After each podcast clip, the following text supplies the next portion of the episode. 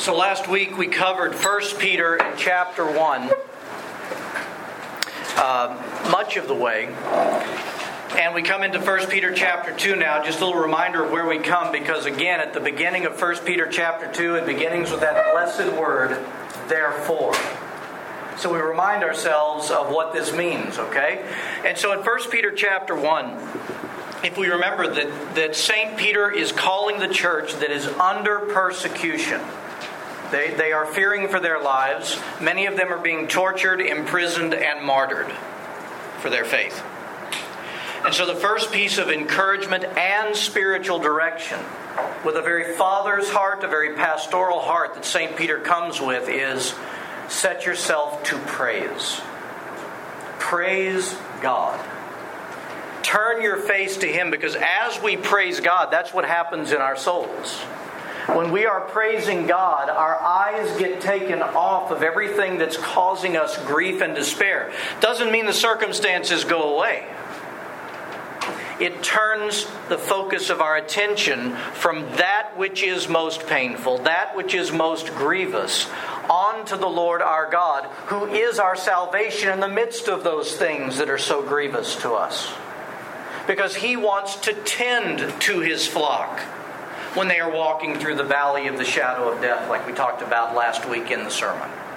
He wants to be with us. And so he he, through St. Peter, is guiding our gaze back to Him. So that just like St. Peter, who walked on the water when his face was set toward Christ, so we may be lifted up above our circumstances, not having them removed, but being enabled and graced to walk through them for all of the salvific work that God will do in and through those periods of suffering. Because, like we talked about last week, it's most of us admitted that some of our greatest, probably almost all of our greatest faith growth occurs in times of struggle.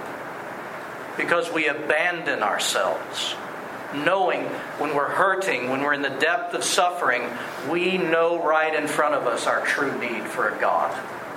A God to be with us, in us, and to grace us through those things. So he started with that, but then he switched. And the very first thing he charges the church that's going under persecution, as far as beginning to teach them, how do you live as the church in the midst of such times? The first thing that he says is love one another. He gave us that direction that let the love of God be shown in you and among you so that God may be glorified in your life. And if He so wills and if you are willing, even if it's through suffering and martyrdom, God intends to glorify Himself, first and foremost by your love by demonstrating the love of God through you as you so love one another. And so now we come to 1 Peter and chapter 2, which we will get through about half of it today. Who has 1 Peter chapter 2, verses 1 through 3? Please. Therefore, laying aside all malice, all deceit, hypocrisy, envy, and all evil speaking, as newborn babes, desire the pure milk of the word, that you may grow thereby, if indeed you have tasted that the Lord is gracious. Thank you. So he speaks of love that we are to love one another, and then we get the therefore. And remember, he's now beginning a part of this epistle where he's instructing the church on how to live in the midst of such times. So love one another. Therefore, in other words, in order to love one another. He says, therefore, lay aside all malice, all deceit, all hypocrisy, all envy, and all evil speaking. That's the first thing he charges them with. What's he saying? Since you have so purified your souls in obeying the truth through the Spirit and sincere love of the brother, and love one another fervently with a pure heart. That's what he said at the end of chapter 1. Love one another with a pure heart, since you've been baptized and graced to do so. And so now he's saying, so let me tell you some things that work against the love of God being manifest one to another in the body of Christ. He says, therefore, put aside these various things. So let's have a look at those. I think it's very healthy that we take a look at some things that our patron saint, St. Peter, says works against our loving one another in the body of Christ at any time. The first thing he says is, Lay aside all malice. Now, here's the definition of malice wishing ill will upon another, or acting toward one another with a desire to cause injury to another by word or by deed. Malice wishing ill will on my brother or sister in Christ, or letting words fly out of my mouth, or actions that fly out of my mouth that so damage my brother or sister. That's what St. Peter is saying. And you know, malice can sneak up on, it, on us. Because malice can be preconceived, where if we harbor unforgiveness in our hearts towards our brother and sister in Christ, things are constantly churning in the minds of our humanity. I just want to say this to this person. And I think I'm going to give them my mind on this, on what they did to this person or what they did to me. You and I know these things stir. We have to battle these thoughts within us. Especially when people have hurt us or someone that we greatly care about. And it does happen. Just like it does in a family, it happens in the body of Christ. And St. Peter is saying, it's not always preconceived. It can be, but it's not always preconceived we have to guard our mouths. I remind us again, what he's basically saying is just like the icons show, is the mouth bigger or the ears on the icons? The ears are bigger than the mouth. There's so many scriptures about taming the tongue and also the power of the tongue that the tongue unleashes because it comes from within our heart with things that God wants to heal and transform within us but all of that viciousness at times wells up and it spouts out out of our lips and it causes damage to the body of Christ and St. Peter is saying put aside all of that because that is a great inhibitor to your loving one another, you having been baptized and filled with the Holy Spirit in order to live in the agape love of God one to another. So he says, lay aside all malice. The second thing he says is lay aside all deceit. Now, in the Greek, this word means multiple things. It can mean guile, it can mean manipulating with ulterior motives. You know, sometimes when we get in a certain rut in our lives and we're dead set on something, uh, whether it's relationally or wanting to see something happen, we can begin to deceive, we can begin to manipulate people to make things happen. You've had that experience, yes. You've probably done that. I've done that. We've probably all been guilty of trying to make sure that our will is done. Sometimes that will is very strong within us and at the heartbeat of deceit, at the heartbeat of any manipulation, we need to recognize something. The heartbeat of any manipulation is really self love, not the love of another. The only reason we would manipulate a circumstance or manipulate people to ensure that a circumstance happens is because of something we want so strongly. And St. Peter is saying, self love. It's the antithesis of the agape love of God. That type of manipulation can create divisions within the church, all based on what we want, rather than working in unity and harmony and love and trusting God's will to be done through His church, you see. This is evidently happening then just as it does today from time to time in the church. And St. Peter says, lay aside all deceit. He also says, lay aside all hypocrisy. And hypocrisy, very briefly, is simply faking love while we go spitefully behind our brother and sister's back. It's a lack of authentic love. Okay? Hypocrisy. I say to you, I love you, but then I go talk about you behind your back. Well, wait a minute. That's a problem. Those don't match up. So stay away from hypocrisy. And then he says, lay aside all envy. This is something that we covered not too long ago, even while we were going through our Hebrews study. That envy is jealousy, of course, of what my brother or sister has, which creates rivalry, and rivalry destroys love, destroys harmony, destroys unity. And we talked about a number of weeks ago in that Hebrew in what ways can we envy our brothers and sisters in Christ? Sometimes we can envy their financial success when we're struggling.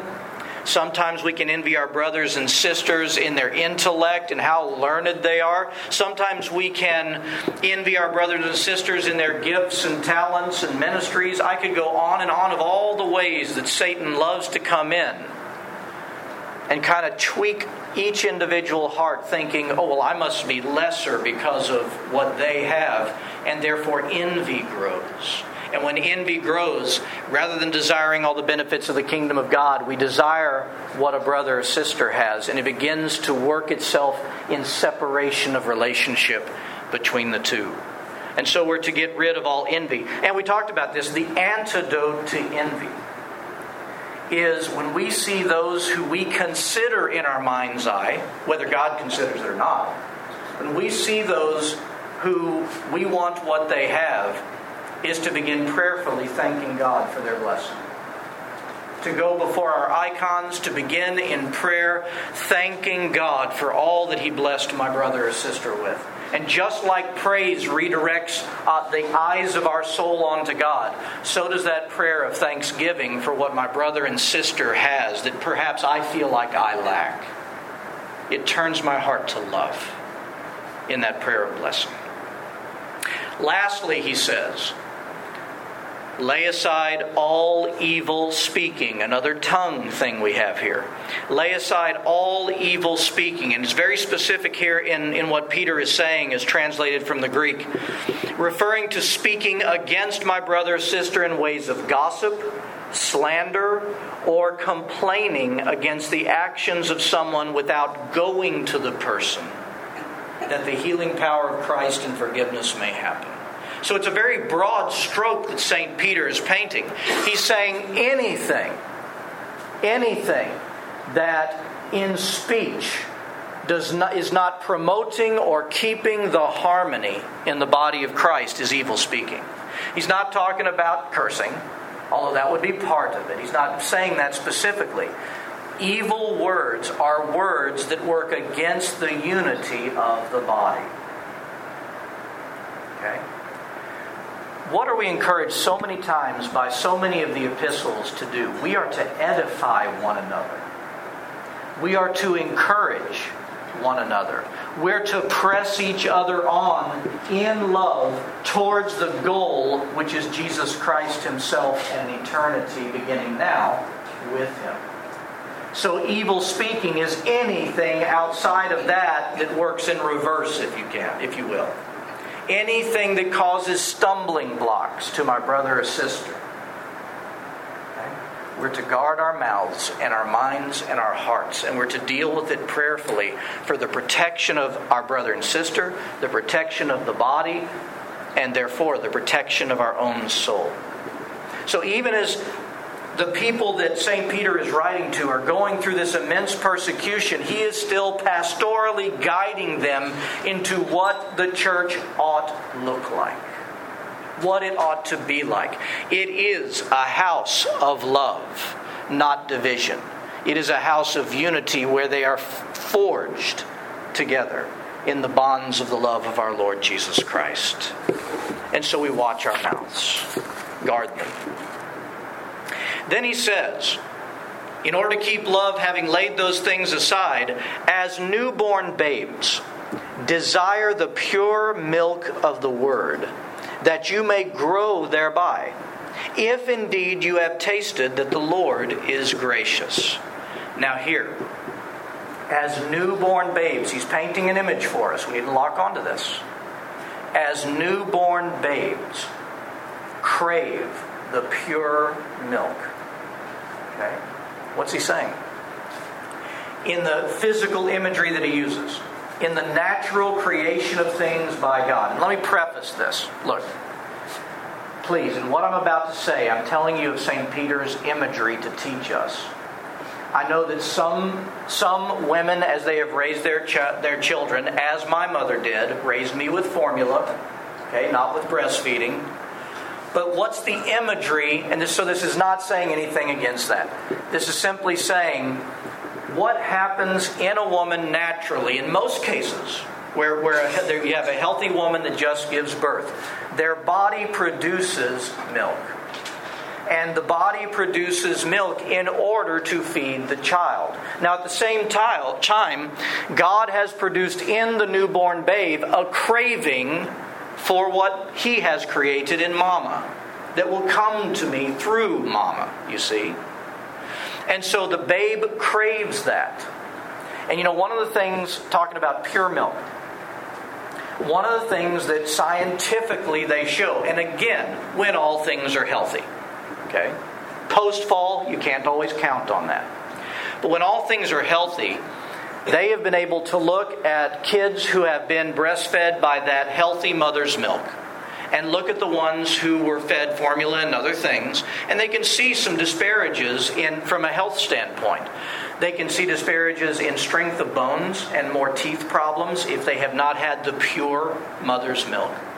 Their immune system takes longer to develop and sometimes ends up not being quite as strong because in the mother's milk is something that builds the immune system of the newborn babe. And we all know doctors tell you don't bring your newborn babes out for about a month because their immune system is very low. They're just beginning to nurse. And through that nursing process, there is the benefit of the immune system being built. And so, what is St. Peter saying here? He's saying, like newborn babes, which they were, and let's all consider ourselves, like newborn babes, crave the best that God has to offer through Himself and through what the church calls our mother, the church.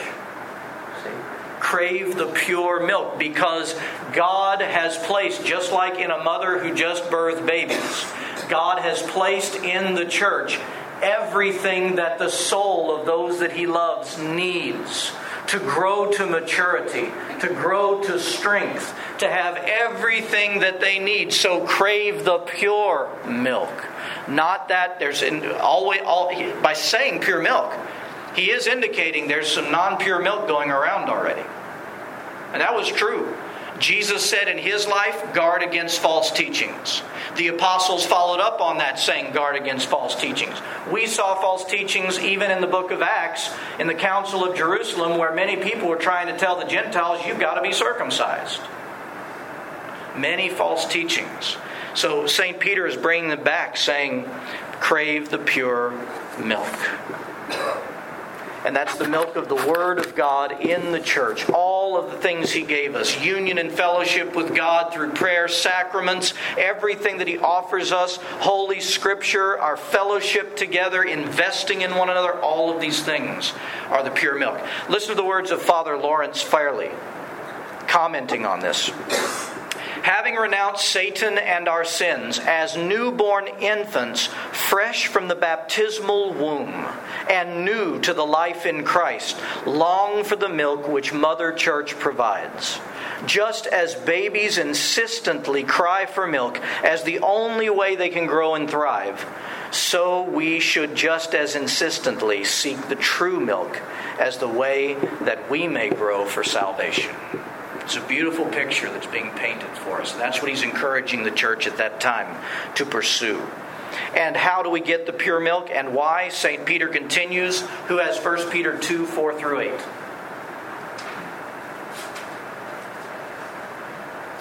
Coming to him as to a living stone, rejected indeed by men, but chosen by God and precious, you also, as living stones, are being built up a spiritual house a holy priesthood to offer up spiritual sacrifices acceptable to God through Jesus Christ. Therefore, it is also contained in Scripture Behold, I lay in Zion a chief cornerstone, elect, precious, and he who believes on him will by no means be put to shame.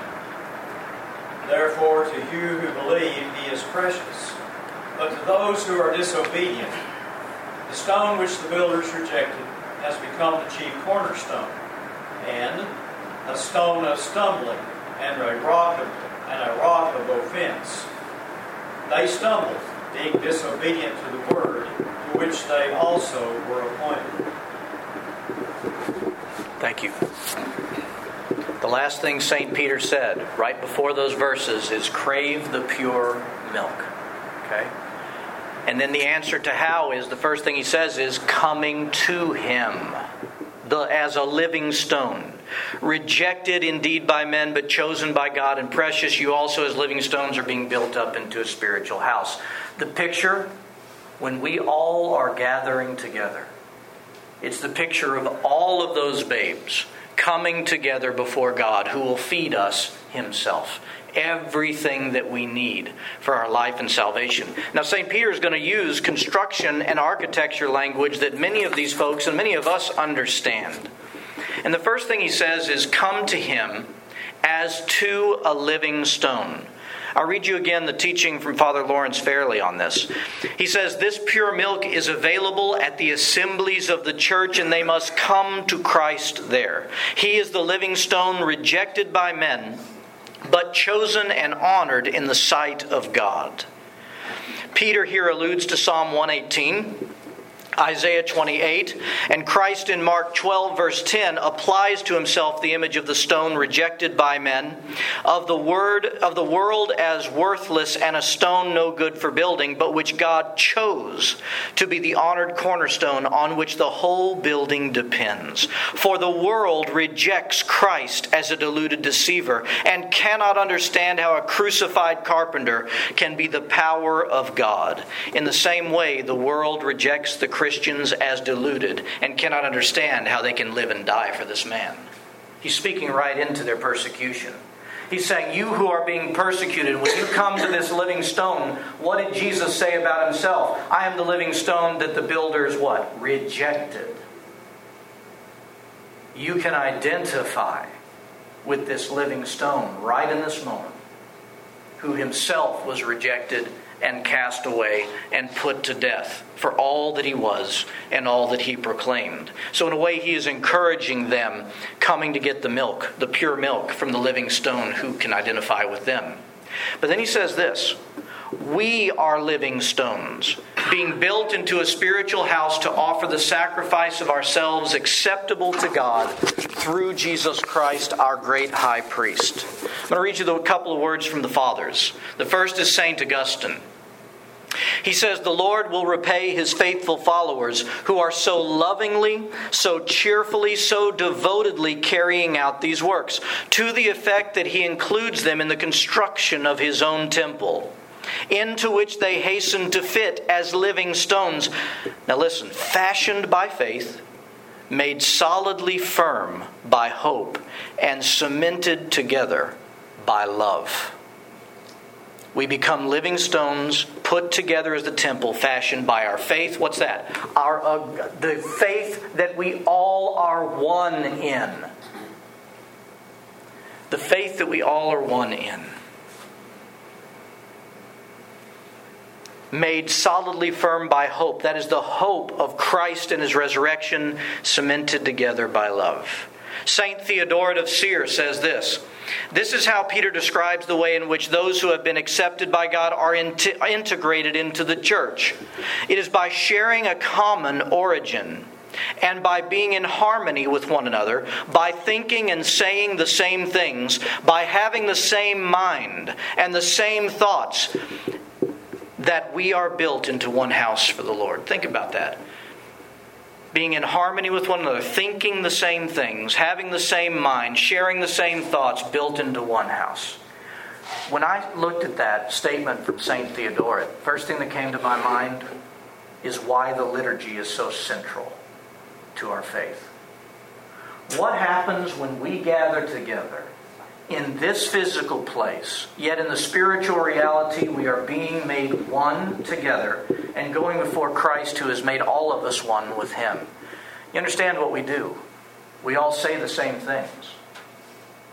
If our focus is right, we are thinking the same thoughts in harmony. We are proclaiming together throughout the entirety of liturgy the great works of God from birth to his ascension and his resurrection and ascension. We are one in voice, one in faith expression, and we are one in the worship of God. And that happens every time we gather together. And the reason that it's to be like this is what is God like? Father, Son, and Holy Spirit. Are they of the same mind? Yes. Are they of the same will? And are they so knit together in the bonds of perfect love that the three are considered one? Such an incredible love that it creates a mystery that we'll never fully understand. And what St. Theodoret saying, what St. Peter saying, and so have we become. This is our calling to live in such unity. Okay? And the picture is actually stages of a building being built at that time. If you look at what St. Peter says, what's the first stone that he mentions? Cornerstone? Cornerstone. All right, folks, though they use it a little bit less like they did back in these times, what's the purpose of a cornerstone? Builders, real estate folks, what is the purpose of a cornerstone? Stability. Stability? In the pattern where, where Begins the pattern? Right. Jane, what'd you say? Did you say something? I'm sorry. Oh, right. It's the. Okay, no, no. It's fine. It begins the foundation. It's the beginning of the foundation. Okay, all of these answers are right. I'll sum this up for you. The purpose of the cornerstone was the first stone set in the masonry construction of a building, and it was vitally important for the construction of the whole building, top to bottom. Everything was dependent on the cornerstone because all other stones that were going to be set, the foundation and everything that we built upon it, had to fall in line with what? The cornerstone. Who is our cornerstone? Jesus Christ. He lived, He became incarnate, He showed us the ways of the Father, the ways that lead to every benefit of the kingdom of God. Therefore, it is right that our Lord Jesus Christ be seen as the cornerstone to which everything else must match up for the temple to be constructed that would glorify God and bring salvation to man. Okay? So we have Jesus Christ as the cornerstone. But after the cornerstone, what's the very after the cornerstone is next? What's the very next part of the construction process before anything can be built up?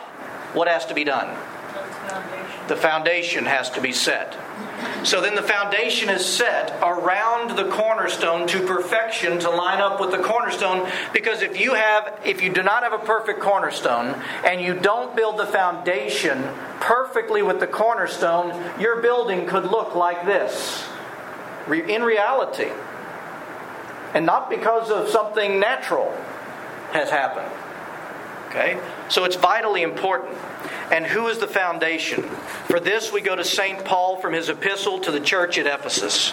And he writes Now, therefore, you are no longer strangers and foreigners, but fellow citizens with the saints and members of the household of God, having been built on the foundation of the apostles and prophets.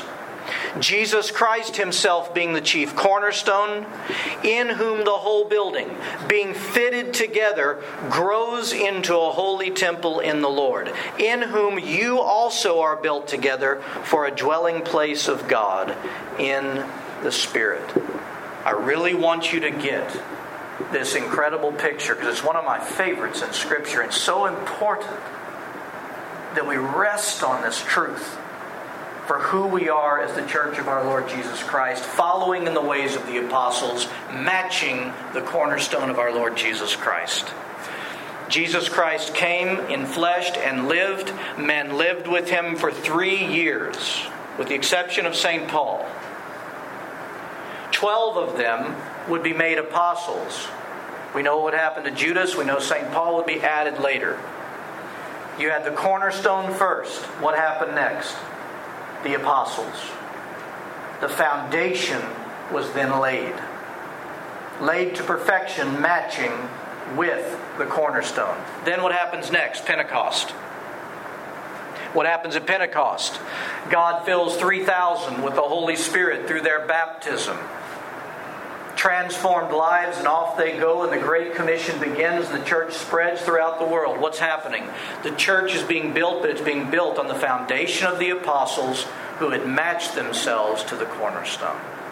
My friends, when I was looking for bedrock when I was looking for bedrock coming from Protestantism. That description is exactly why I looked at Orthodoxy and was able to see that that which was proclaimed in and through Jesus Christ, followed by the apostles, and generationally has been followed despite such humanity in the church. It's humanity everywhere. But no one could explain to me how the faith had been kept so perfectly despite the humanity of people. You've got the picture being given to you by St. Peter. Because Jesus Christ set the cornerstone himself. The apostles were set to perfection. Even Revelation tells us that the church is founded on the, that the foundation of the church is the apostles and up comes the church being built on it. This is the reason no heresies have pervaded the church. This is the reason that no cultural immorality, they can bang at the doors of the Orthodox Church all they want, but it will not give. I take great peace in that.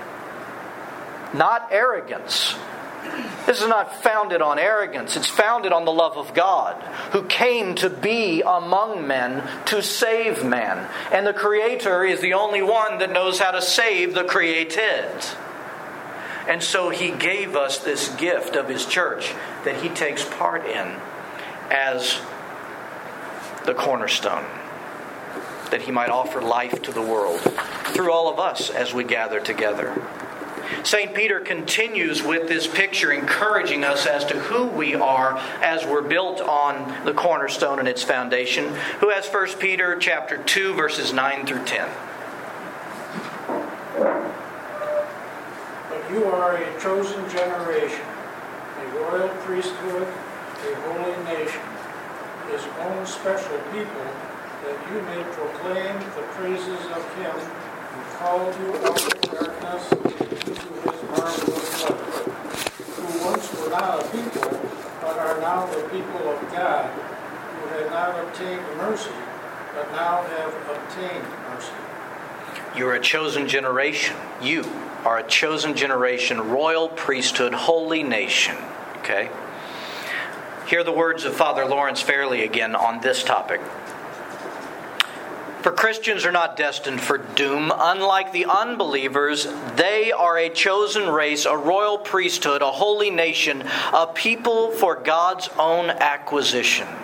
He called them in baptism and made them his own so that they might declare out in their worship and in their daily life the virtues and the glory of him who has called them from the darkness of paganism and death into his marvelous and miraculous light.